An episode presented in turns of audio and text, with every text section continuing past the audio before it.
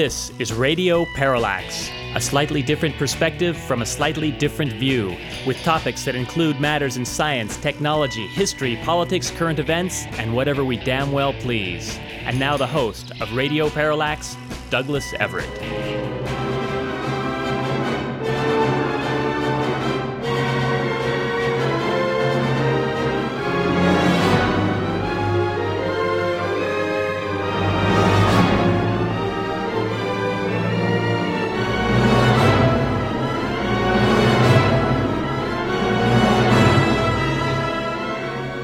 Yes, the music of Gustav Holst, in this case from the planets, more specifically Mars. It's a fine way to start today's program. And the ominousness of that music certainly was appropriate for the scene down in Pasadena, where yours truly went down to attend the Planet Fest, hosted on occasion by the Planetary Society. I say on occasion because it isn't that often that uh, a space probe goes whizzing past another planet, comma, or lands.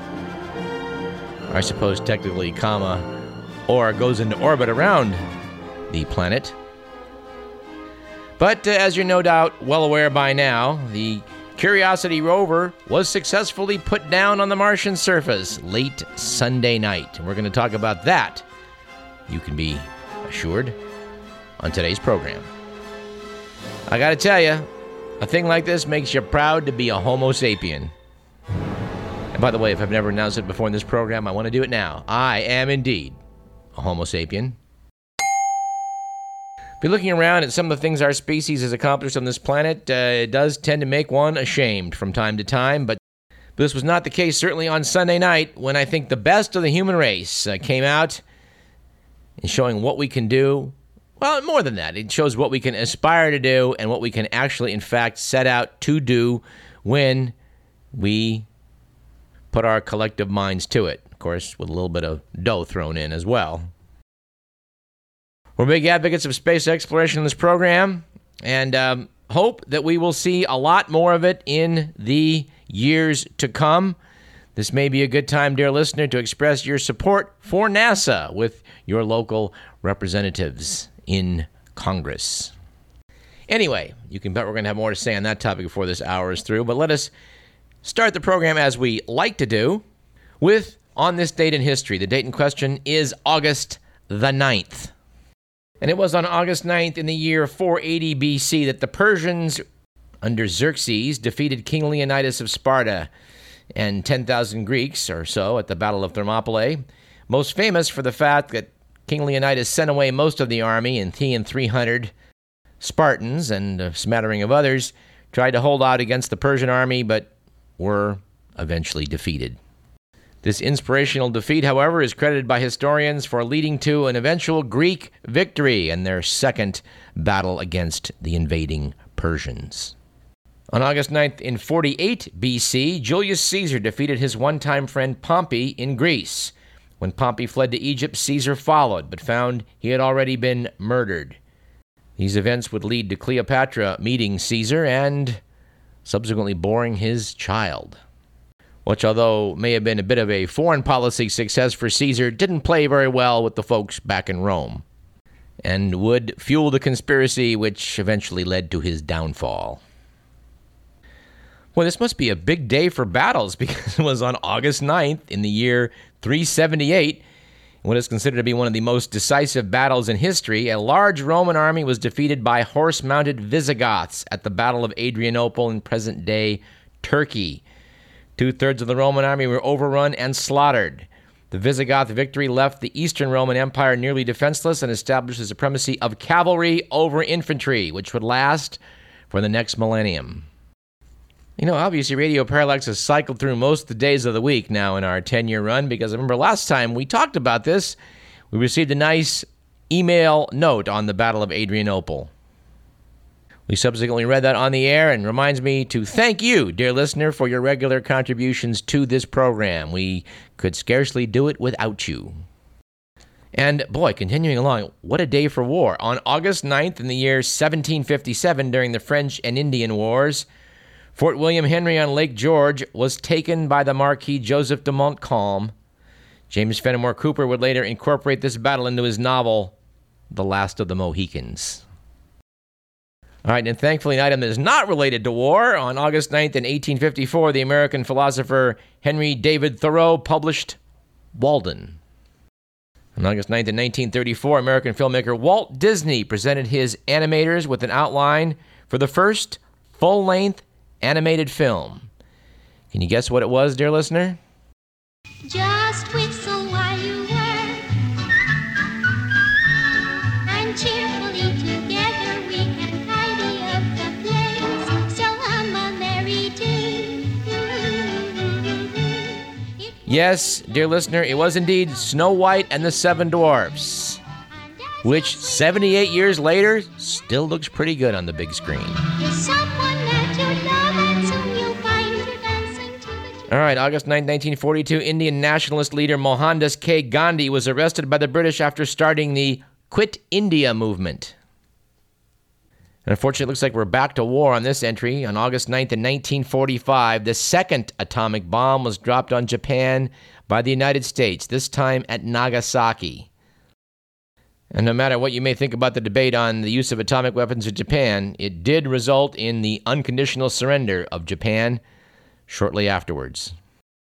And finally and sadly, and I can hardly believe that this was 17 years ago, Jerry Garcia, lead guitarist of the Grateful Dead, passed away shortly after his 53rd birthday. I think we may have to use some Grateful Dead for our bumper music on today's program. In fact, we'll try and pick selections for today's program that come from the Live at the Mars Hotel album. Actually, I just pulled the album out, uh, rather the CD out. We still use the term album, though. I think it applies, doesn't it? It was actually Grateful Dead from the Mars Hotel, which I guess does allow me to segue into the fact that the night before I went to Pasadena to attend the Planet Fest, I realized I had not booked a place to stay, so I went on the internet and quickly found a hotel listed as the, well, I won't name it, but it was the blank at the Civic Center.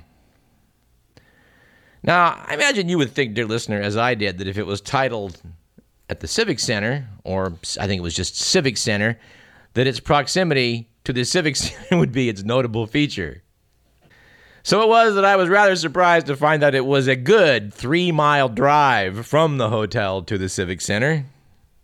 So rather than complain, I will offer up our quote of the day for today's show, which comes from Anna Quindlen and is The life you have led doesn't need to be the only one you have. And I do so like that one. Our quip today comes from Albert Camus, who once said, An intellectual is someone whose mind watches itself. Our joke today comes from Conan O'Brien, who said, The Olympics are getting mixed reviews. People are angry at NBC for showing a promo that revealed the winner of a swimming event, even though the race hadn't aired yet. NBC apologized, saying, We are just not used to people watching our network. Our stat of the day comes from Mother Jones and is that the world's tax havens currently keep between 21 and 32 trillion, yes, with a T, trillion dollars out of reach of the world's governments. That's more than the combined gross national products of the US and Japan. And our first of two cartoons of the day comes from the New Yorker. The scene is a woman sitting on her couch watching the television from which the following message is emerging. Ask your doctor if taking a pill to solve all your problems is right for you. And although, unlike Dr. Andy Jones, we don't normally have a poem of the day on the program, we're quite taken by this little entry from the Sacramento News and Review by Sandy Thomas, which was A pair of aces and a pair of eights would not have been his last hand, but his back was to the door. And if you can tell us what that poem is in reference to, dear listener, we'll put you at the top of the list of people to whom we're going to send a Radio Parallax t shirt to as soon as we whip up our next batch, which will probably be in September. All right, let's jump into the good, the bad, and the ugly.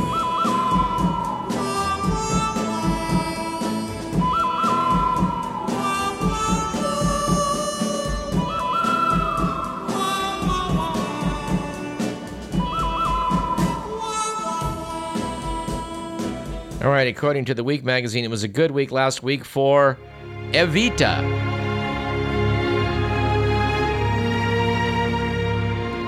Yes, down Argentina way, President Cristina Fernandez de Kirchner last week unveiled a new banknote featuring former First Lady Eva Peron. The new bill replaces the 100 peso note, which uh, reportedly is worth about $22. Although I'm not sure it's not 22 cents, and that may be a typo. Remember how typewriters used to have a cents symbol on them and our modern computers do not?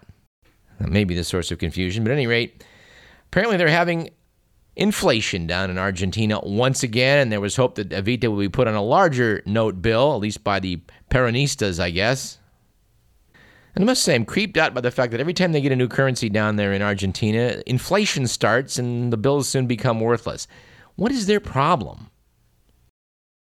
Anyway, it was a bad week last week for Olympic fever after a Londoner vacationing in France apparently decided he was going to swim to New York City, saying he was off to carry the Olympic spirit across the Atlantic.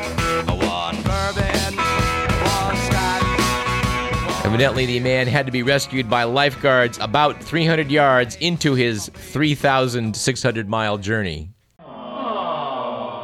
We don't have any evidence that alcohol was involved in this incident, but we have our suspicions. Because, I mean, it would have to be a drunk that would think he could swim 3,000 miles, wouldn't it? I mean, a pothead wouldn't think of that. I suppose if he did, he'd go, oh man, dude, oh, next time, man.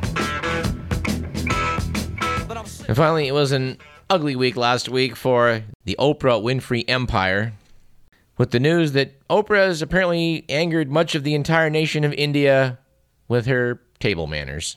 Yes, while Ms. Winfrey was visiting a family in Mumbai while filming a show, she sat down for a meal and remarked, I heard some Indian people eat with their hands still. Upon being informed that yes, it was a common practice to eat with one's right hand, Winfrey proceeded to use both hands, saying if she used just one, she'd be here all night. I remember having an interesting discussion on this very topic in Mumbai with one of Mr. Edward McMillan's cousins.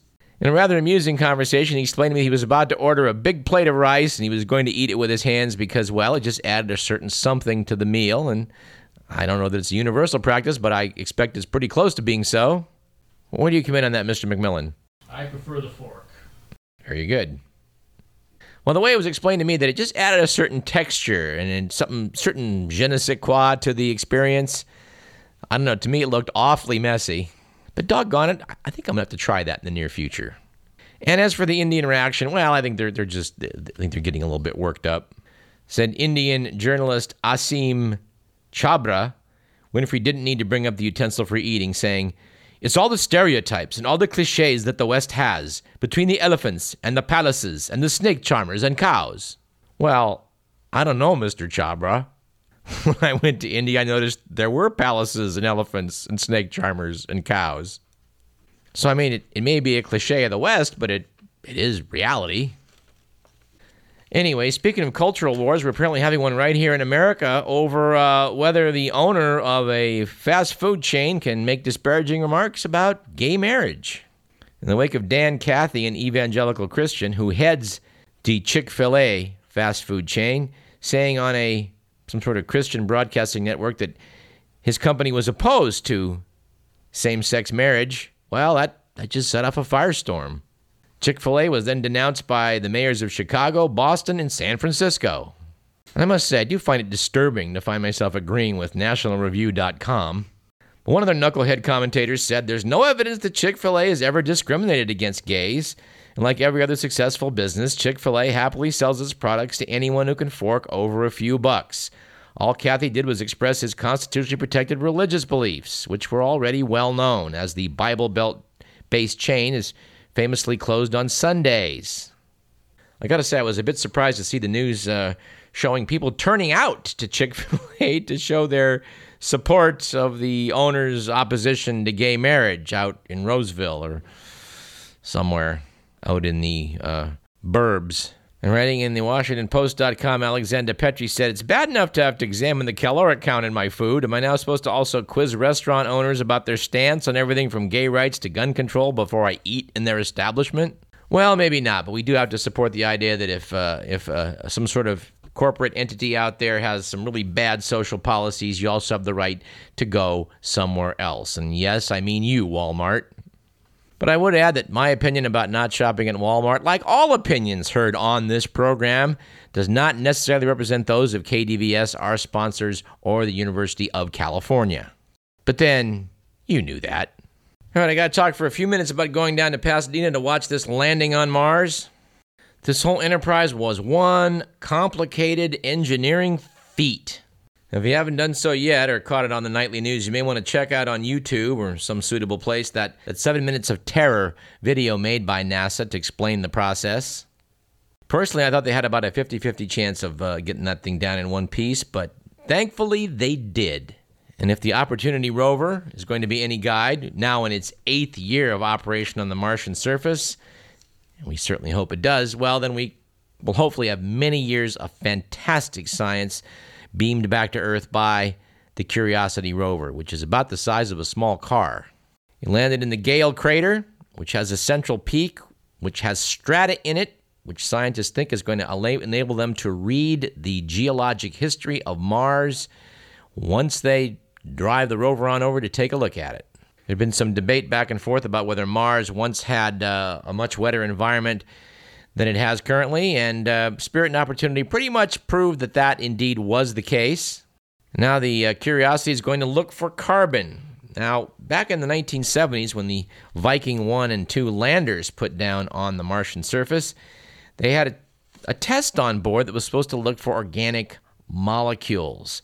And uh, shockingly, Mars seemed to have come up negative in that department, which didn't seem right. It seemed to scientists that just carbon based meteorites falling on the surface alone should, should have given them a higher carbon count than what they found. But now it seems pretty clear that uh, these were some false readings based on some peculiar chemistry on the Martian surface.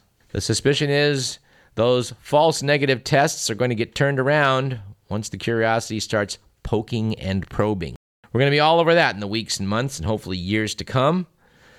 And uh, in the meantime, we'll just have to, like you, take a look at these stunning visual images as they are sent back. Uh, a few months from now, we'll try and uh, revisit some of our friends from the Planetary Society, perhaps the president, Bill Nye, perhaps the former president, Louis Friedman, perhaps the former co founder of the Planetary Society, Dr. Bruce Murray, or maybe our, our good pal Bruce Betts, who's been on this show a couple times talking about some of the exciting things uh, that we're, they're doing in planetary exploration.